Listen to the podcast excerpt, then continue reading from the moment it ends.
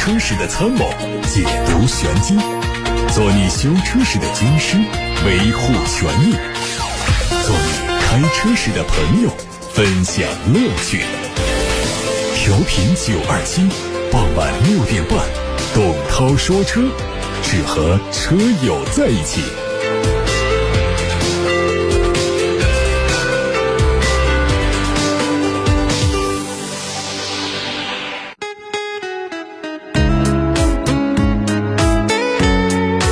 位，接下来要听到的节目是董涛说车，我是董涛，欢迎把选车用车的问题发到直播间。我们先看新闻，这几天呢，有关于新能源绿色车牌可能在两年之内取消的话题再次登上了热搜。早前，乘联会秘书长崔东树在接受媒体采访时说，乘联会已经向国家有关部门提出了合并蓝牌绿牌的建议，预计未来两年可能会成为现实。随着新能源数量的攀升，新能源汽车所享受的补贴、上牌、限行、泊位等方面特特权也受到了争议。在崔东树看来啊，提出合并蓝牌绿牌的建议，主要是考虑到路权的统一，公平的对待燃油车和新能源车。崔东树说：“我们认为新能源汽车购置税减免政策应该取消，此举也有利于汽车行业的自然发展。因此，建议蓝牌绿牌进行合并，也是乘联会建议的方向。不过，崔东树也表示，这是他们行业的一个建议，并没有提出具体的实现时间。”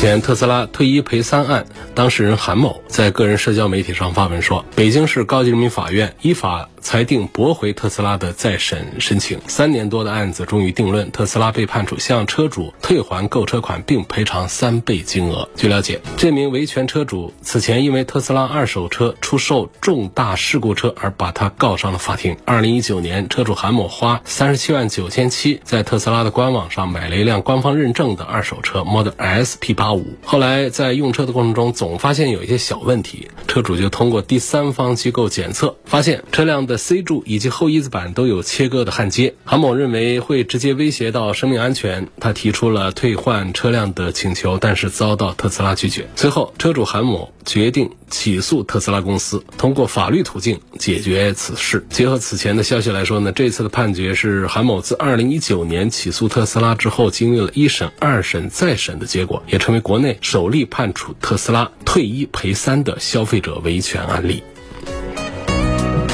外媒报道说，德国和欧盟重新商议了2035年禁止销售燃油车的协议，最终达成了汽车制造商可以继续销售燃油车型，但必须使用合成燃料的共识。这则消息也被欧盟委员会副主席证实。按照德国联邦交通部长和欧盟委员会副主席的说法，欧盟和德国的新协议允许使用碳中和合成燃料的车辆在2035年之后仍然可以继续销售。那么就意味着德国汽车制造商也不。不必要放弃他们的内燃机技术。所谓合成燃料呢，就是通过合成捕获到的二氧化碳排放物、清洁电力产生的氢气所制成的燃料。这种燃料在原料生产和排放的过程当中都近似于碳中和。但是有合成燃料提案的批评者认为呢，制造合成燃料非常昂贵，在内燃机汽车中使用这种燃料所需要的可再生电力大概是纯电动汽车的五倍。一家海外分析机构采集到的数据显示，中国品牌的汽车新车销量目前已经占到了俄罗斯新车销量的将近四成。作为对比，日系品牌以及欧洲品牌目前在当地市场只剩下百分之六的份额，韩系品牌的占比也只剩下不到百分之十。而就在一年前，日系、韩系还是当地的市场主流选择，两者占据了俄罗斯新车一半以上的市场。欧洲品牌也拥有高达百分之十八的份额，中国品牌的占比在一年前只有百分之十而已。刚才我们说的数字是多少？四成，将近百分之四十。但是随着奔驰、宝马、大众、雷诺、丰田、日产、起亚、现代等曾经的热门品牌，因为响应欧美国家的制裁而纷纷退出俄罗斯市场，中国品牌的地位在这短短的十二个月时间发生了翻天覆地的巨大变化。准确的消息说，现款的宝马叉一已经停产了。随后，全新一代的叉一将会迎来投产。这车已经完成了申报，可能在下个月举办的上海车展上会正式亮相。根据目前获得的消息，全新宝马叉一前脸最突出的标志是更大尺寸的双肾格栅，配一个更富有运动感觉的前包围。大灯组也是最新的款式。车身的侧面还是非常的简洁紧凑。不过，全新的霍氏弯角让它拥有了更大的车窗。尺寸方面，车长四米六，轴距两米八。车长和轴距相比老款分别增加了五点一公。分和二点二公分，动力继续用一点五 T 和二点零 T。有媒体报道说，沃尔沃全新纯电动旗舰 SUV EX90 可能也会在四月份的上海车展上国内首发，明年迎来国产。它基于全新的原生纯电动平台打造，整体造型呢是延续了 x C90 的风格，封闭式的前脸嵌入了一个品牌的 logo，激光雷达被放在车顶，另外呢还会配十六个超声波传感器、八个摄像头和五个雷达。内饰看上去更加的简洁，十四点五英寸悬浮式的中控屏，内置的是高通骁龙的八幺五五芯片，可以显示非常。丰富的交互功能，并且支持 OTA 升级。整车的内饰都采用了由 PET 塑料瓶和松树树枝等制成的环保材料，凸显了他们的绿色环保理念。动力会配不同功率的双电机，电池容量一百一十一千瓦时，续航里程分别是四百六十七公里和六百公里左右。说仰望汽车官方发布了仰望 U8 的更多消息。新车的定位是新能源硬派越野 SUV，将会提供纯电动和插电式混动两个版本，据说会在八月份上市开售。根据官方发布的最新消息，这个车的长度超过了五米三，宽度超过了两米零五，轴距达到了三米零五，这已经是大型 SUV 的标准。内饰已经曝光过了，中控台上有一块尺寸很夸张的大屏幕。副驾驶的前方虽然被遮挡，但是作为一款百万级的豪车，副驾驶。座位的娱乐屏肯定是少不了。从后排的图片呢，可以看到这个车会采用七座的布局，第二排是独立座椅，第三排是可以翻折的设计。动力方面，全新的 E 四方技术平台会提供四轮四电机，零百加速只需要三秒钟。另外呢，还支持爆胎继续行驶、应急浮水和原地掉头等功能。各位刚才听到的是汽车资讯，看来自后台的问题。有朋友问福特锐界 L 到底选它的燃油版还是选它的混动版？混动版刚上市不久啊，混动版试驾活动呢，邀请了我。台里有公示，没有参加，很遗憾的一场试驾活动没有参加成。我也是很期待试一下，看它的这混动版怎么样。所以我给你的建议是还是纸上谈兵的，就是说刚上市的这个锐界的混动版我都还没开过，但是从理论上啊，从这些宣传稿件上看的话呢，我觉得似乎混动版是更值得考虑。首先呢，它跟那个普通版的价格是一样的，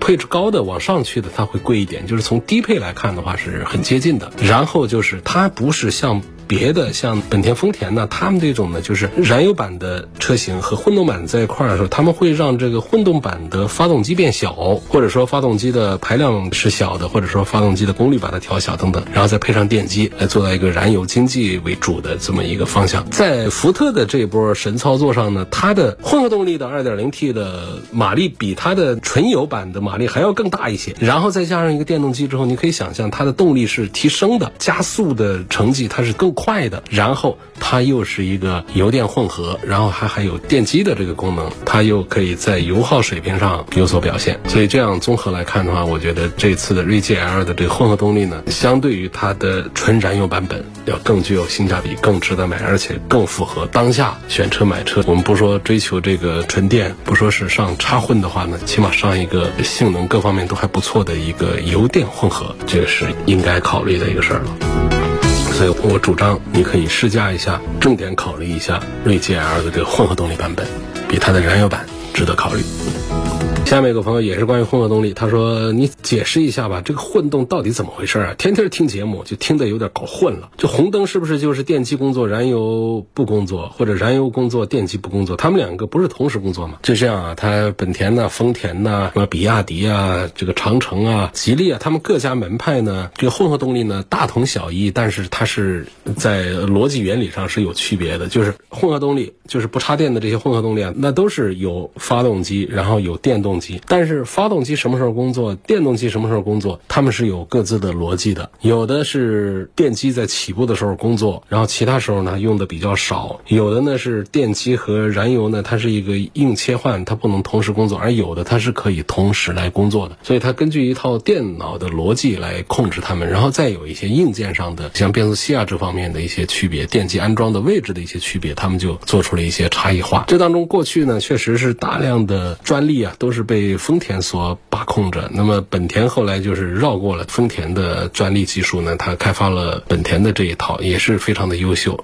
甚至于更加的优秀。但是呢，随着时间久了以后啊，专利都是有保护期的嘛，丰田也失效了很多的专利保护，所以有很多的一些技术啊，一些东西呢，也被其他的厂家在采用，也不算是违法。原来像福特就是拿了一些那个丰田上的已经超期的这个专利技术来做的这个混合动力，也做的还很不错的。所以我们不能简单的说每一台车的这个混合动力车型，它的工作原理都是一样的，呃，它都是会大同小异吧。反正基本上就是在高速上，那那都是以燃油车工作为主。跑长途、跑高速、高速公路上巡航啊，一百公里、一百多公里，那都是燃油发动机，那电机是歇着的。然后呢，我们起步的时候常见的一般都是电机来工作，因为起步的时候是最耗油的这个阶段。那咱们就是其实这里面是一个能量的储存，综合了一些损失，最后是达到了一个最优化的一个能量消耗状态，就是在低速起步的时候就是电机来工作。至于说我们在城区我们的中速行驶的时候，我们急加油的时候，他们是电机和燃油发动机之间是什么样？的一个工作先后关系，它就是根据各个品牌的不同来做的设计。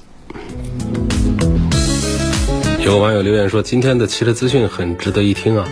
是董涛说车的汽车资讯呢，基本上会同步的发到董涛说车的微信公众号啊。这些上面就会看到大家的关注量。我观察了这当中的一些规律，其实倒不是说有多少新车型的信息的时候，大家的关注度更高，就是有一些跟大家的用车生活息息相关的一些信息、消息和政策发布的时候，大家会关注的比较高。像今天的头条，当然这是一个猜测，它并不是一个政策发布啊，就是说新能源汽车的绿牌会不会在两年之内取消啊？这样的一个话题是引发了很多人的关注，就是蓝牌绿牌的合并的建议，谁提出的呢？不是我们国家某个部委发布一个政策，而是说乘联会的秘书长他接受媒体采访的时候说，乘联会向国家有关部门提出了蓝牌绿牌合并的建议，有可能未来两年成为现实。因为这考虑到现在不是刚开始要扶持，你看现在的各种扶持，那个政策上的补贴上的不都取消了吗？就对新能源车的退坡了吗？最开始那个补贴，特斯拉刚进中国的时候，还有其他的鼓励我们中国自主品牌都多造新能源车的时候，国家的补贴是多猛啊！除了呃，国家的对于车厂的补贴之外呢，还有就是各种路权的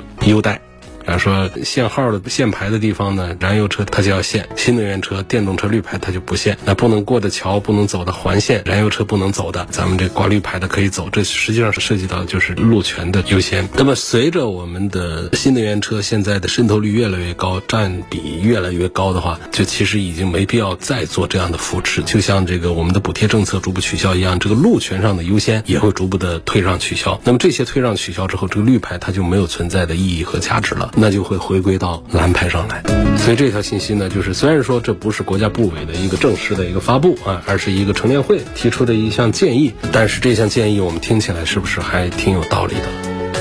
包括前几天我看到这儿还有一个留言也说的很有意思，就是前几天不是有商会啊还是什么，就提出来说对汽车厂家的国六 B 的执行标准七月一号一刀切这个事儿能不能往后挪一挪，放到年底再说。这事儿也有朋友在问说国六 B 的标准会不会推迟执行？这个话题提的非常棒啊，我愿意跟大家深入的聊一聊这个问题。平时不关注汽车话题的就听不懂了，什么叫国六 B 啊？国六 B。这是个标准，这是指汽车尾气排放的一个新的国家标准，已经嚷嚷了好几年了。国六标准一九年就开始了，目前呢实行的是国六 A。其实国六就是一个标准，就把它分成 A 和 B 两个阶段。A 呢相对于国五来说呢严一点，但是严的不是那么的厉害。但是国六的 B 标准就比国六 A。要严很多了，所以说从当年如果说当时一九年直接的咔从国五一次干到国六的话，那绝大多数的车厂它都受不了的，所以中间过渡了一下，用了一个国六 A，这干了这几年了。怎么按照国家三年前发布的计划来说的话，就是几个月之后，今年的七月一号开始，达不到国六 B 排放标准的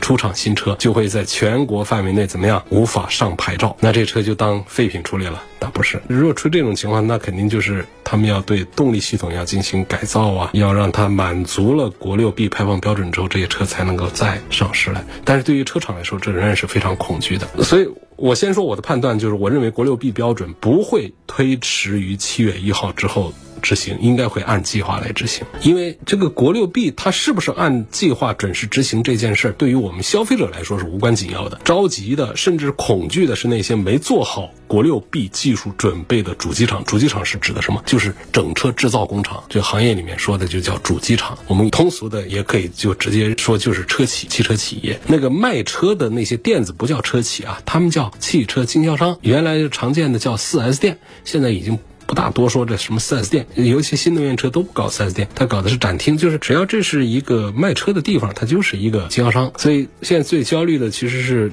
车企，再就是经销商这个层面。对于我们消费者来说，它甚至是个好事儿。好在哪儿？就是它国六 A 车型都要马上来降价清库存处理啊，我们消费者不都捡着了吗？你比方说像这三月份从东风汽车开始的到席卷全国的这个降价的风潮，可以叫是风云变幻、大变天。其实很大程度上就是源自于国六 B，眼看着就要开始执行了。在北京、杭州、上海、山东。成都这些地方的地方政府的话呢，也都跟着湖北的这个动作，推出了各种汽车销售政策的跟进。成都那边呢，好像我在朋友圈刷到的就是最狠的，来了一个沃尔沃单车最高补贴十五万这样的一个帖子，那这是很厉害的。所以应该说是一场堪称。历史上最强的降价潮就已经来了，就不断的让我们的一些消费者就是提前释放了自己的购买的热情，当然也让我们的很大一部分消费者呢进入到一种持币待购、观望的一个状态，就看着还降不降，还有哪些品牌要参与降的，就等等看。那我劝大家等可以，但是呢，你不要老等，你不要说我都等到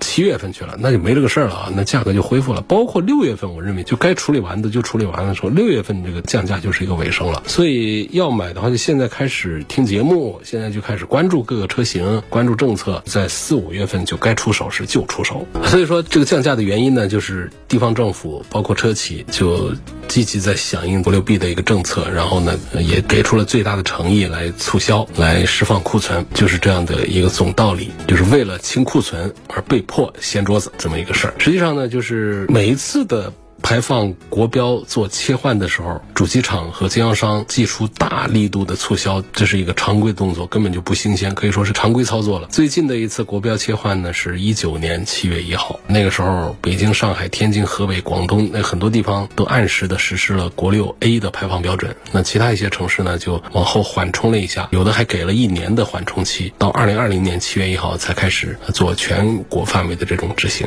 那么在国五切国六之前的二零一九年的六月份呢，就有很多的车企联合四 S 店经销商们一起给出了国五车型的大力度的降价促销。当时那个月的乘用车的销量呢，就一下子大涨了将近四成，经销商的库存压力也一下子得到了缓解。那么我们这一次的打着引号说价格战的话，就是某种意义上呢，就也是车企和经销商们借着政府补贴的东风，把原本就在意料当中的降价促销政策提前了几个月。就是原本应该在六月份办的事儿，提前到三月份就开始了。像刚才说到那个成都的那个帖子，单车最高补贴十五万呢，好像应该就是沃尔沃的 x C 六零的 T 八这个车型。它除了成都市财政上的通补几千块钱之外，应该就还有那个四 S 店所在的区区财政有一个专项补贴。然后本身它这个 x C 六零 T 八呀，优惠力度就比较大，你就自己到经销商那儿谈。单车就可能谈到十三万左右的一个优惠，所以这加一块呢，出现一个十五万的优惠，应该不是空穴来风，不是个假消息，啊，是个真事儿。我还要再回头再说一下，我这说的是成都的一个个案啊，而且是我刷到的一个帖子而已，大家千万不要听半头没听清楚，以为说什么武汉。沃尔沃 x C 六零 T 八优惠十五万，不是这样的啊，但是它优惠幅度大不大？那也绝对足够大的，自己去谈去看。所以我们来讲的话呢，就是这次的全国范围的降价潮呢，它跟这个经销商们清库存的需求是有直接的关系的。需求的产生往往是基于现实的压力，所以在多数汽车经销商的心目当中呢，对于即将切换来的国六 B 的标准，并不是。真心实意的支持，甚至还是有不小的排斥的情绪。关于国六 B 排放标准的一个问题，前面我们说的是这个降价，就看到有朋友还在问说，宝马 i 三现在买合适不合适？最近两个月还有没有降价的空间呢？新能源车最近还有降价的可能吗？这阵子说的比较多的呢，其实还是咱们的纯燃油车以及带着国六 A 排放标准的这些混合动力车。那新能源车的范围，它包括了纯电动车，也包括了混合动力车型嘛。所以像这个 i 三呢，它不属于这一波的。i 三它是个纯电动机的个事儿，它不涉及到国六级这个标准，所以呢，它没道理参加到这一波的这个降价当中来啊，没这个事儿。而且本身呢，这个 i 三的降价的幅度那是相当的大，我不知道武汉具体是多少，反正好像是得个打八折的样子吧，大几万上十万的优惠幅度了。说一个车打个九折左右，我觉得其实。差不多价格上已经相当到位了。当它已经打到八折的时候，我们还希望它能够再打到七折的话呢，这实际上是有点太残忍了啊，过分了一点。汽车的利润没那么高，车厂的利润呢，像这个纯电动车里面，像这个就特斯拉，它做的狠一点，它的规模太大了，所以它成本控制的更好，它的利润就会比较高。那它一降再降，它现在利润还是所有的电动车里面单车利润是最高的。然后呢，像这个其他的，像比亚迪啊，他们赚钱都赚麻木了，但是呢，单车的利润率是没有特斯拉那么高的。那么其他的，我们现在赚吆喝的那些卖的也还不错的那些新势力的一些新能源电动汽车品牌，其实是卖一台亏一台，是很难赚钱的，因为它的量必须要达到特别高之后，它的成本才可以控得下来。这个原理大家都很容易接受了。就说呢，一个车。我们按照这个燃油车时代来说的话，就是一台车厂家这边如果说是放出原价来卖的话呢，就是放给经销商的话呢，像这个合资产品的话就是八个点，然后到了进口车型才十个点左右。也就是说，当一个车它经销商打出九折这样的一个优惠幅度来的时候，就优惠十个点的时候，基本上就已经是进入到一个亏损的倒挂的这么一个状态了。你说它还能够有多少？更大的优惠，后面再做，那就是他情愿自掏腰包，亏损着完成厂家的销售任务。那大家就问了，这不可能啊！他亏本买卖为什么要做呀？你亏本买卖不做，那你这个库存积压占用资金，这是一个成本。二，你达不成厂家的销量考核，对你还有制裁，所以呢，不得不就是说，汽车经销商们这几年日子过得很难。就在于这儿，厂家那边有压力，销售上又有压力，自己的资金还有压力，这几方面来，这个车子它就很难在单车上挣钱。只有极少数的品牌的经销商才能够在整车销售上赚到钱。那么还有一点就是说，它这个倒挂呀，都低于它的结算价来卖车，它还有哪里可以赚钱？它还有三个方向是可以赚钱的。一个就是它的金融方面的收益，什么保险公司的保险合作呀、贷款呐，为什么都鼓励大家搞这个分期付款呢？这方面是有收益的。然后还有精品呢，然后就还有售后部分呢。你在我这儿买了车，那么欢迎你回店来做保养、做维修啊，这都可以挣钱。所以一个 4S 店撑在这儿开着，他不可能说每一台车他都必须得指望这一台车上在经销商上来赚钱，这是很傻的一个办法。精明的商人不管做什么生意都知道，不止经销差这一个钱啊，还有很多个赚钱的方案。所以这是说，一个车当它的价格它打到九折来卖的时候，你就可以想象到，如果讲经销差的话，这个经销商就已经亏了。所以我在说到这有些车，它都已经打到八折来卖的时候，它就是已经是亏损就很严重进去了，它都是在别的地方在找钱。所以你说它是不是还有更大的优惠的幅度？要打六折吗？打七折？那除非是那种绝版的、停产的那种不做了的、收摊子的、捡摊子的这种，它可能会七折多甩卖。像那个过去什么阿尔法罗密欧啊那些，完全是弄不出去的那些车，那会儿出现过这样的折扣。其他的一般不会出现这样的正常的经营的品牌旗下的产品，它不会出现这样的。所以很多朋友就看到一个八折的一个车了，还在问，哎，他会不会还有更大优惠啊？能不能打个六折、七折的来买一个？这不是开餐馆做生意啊，就是这这一个菜是五块钱的成本，怎么？卖到了三十块钱，我打个对折十五块钱，我再打个折还可以赚钱。汽车不是这样，那一个个的金属的、塑料的各种零部件里头有技术含量、有品牌管理、有各种方面的成本都在里头，它不可能有那么大的优惠幅度给你的。问大众速腾想换个电子触摸的中控屏，但是朋友说这个原车自带带的屏幕呢？它的音响效果好，不建议换。问是不是这样？我认为不是这样的。那原车的主机头就是那个音响的那个功放啊，那个解码器，那整个的那套电路系统，那肯定是尽量的能简单就简单。它肯定它不会是很好的东西，不会说是我换一个上去还不如原车带的那个好的。所以你换一个电子触控屏，你花不了多少钱。这个触控屏除了带给你触控的这个方便之外，它里头的放大电路部分应该也会比原厂的要高级一点点。所以应该理论上会对你整车的音质是略有一点提高的。当然说一个车的音质提高，它来自于几个方面。我原来在讲汽车音响的时候，专门跟大家聊过：一是音源，二是解码放大这个部分。那第三呢，就是咱们的这个喇叭这个部分，播出这个部分。还有一个呢，就是环境这个部分。这一起来构成我们整车的音响效果的提升。宝马五三零推荐买它的哪一个配置？首先说就是那个五二五不推荐啊，你所以你看五三零这个是对的，它的五三零就指的是高功率的二点零 T 的动力了。然后它的配置呢看起来也比较多，实际上呢也特别好理解，就是有豪华版有 M 套装，这个看大家的需求，因为它们价格是一样的。然后呢就是带上四驱哈曼卡顿之后加两万，然后后面再加上一些豪华的配置玩意儿，它再来一个段位，这一下就看起来就配置表上就眼花缭乱。其实这就三个段位，每个段位是一个豪华版，一个 M 运动版，呃，三乘二就变成六个配置了。它其实总共有七八个配置。啊，我总体上讲就是五三零的最低配不买，买它的四驱版就行。因为这个四驱版相对于五三零的最低配多了四驱，多了哈曼卡顿，贵一万多块钱。首先这四驱值不值？我觉得光这四驱就值。然后哈曼卡顿值不值？万把块钱值。到外面去装。假货比真货还多，而且呢，它装出来这个声场啊，整个的效果它还是不如原厂的那么的好。就这两样东西，绝对值回一万多的钞票，所以我赞成就买它的这个四驱版。至于说你是买它的四驱豪华套装，还是买它四驱 M 运动套装，这就你看外观去了。其实还有一个很有意思的话题要聊，包括刚才的国六 B 的排放标准还没把它说完，嗯，明天说吧。明天的节目，大家有空听呢，就准时的跟着听；如果没空听的话呢，节目时间以外，通过董涛说车的全媒体平台来收听。明天第一要聊到隐形车衣刮伤了，保险公司赔不赔？第二个呢，就是国六 B 的排放标准，还有一个尾巴没说完，我们继续把它搞透。讲清楚，董涛说车每天晚上六点半到七点半钟直播，错过收听的欢迎通过董涛说车入驻的微信公众号、微博、蜻蜓、喜马拉雅、九头鸟车架号、易车号、微信小程序梧桐车话，还有抖音等等平台来找我。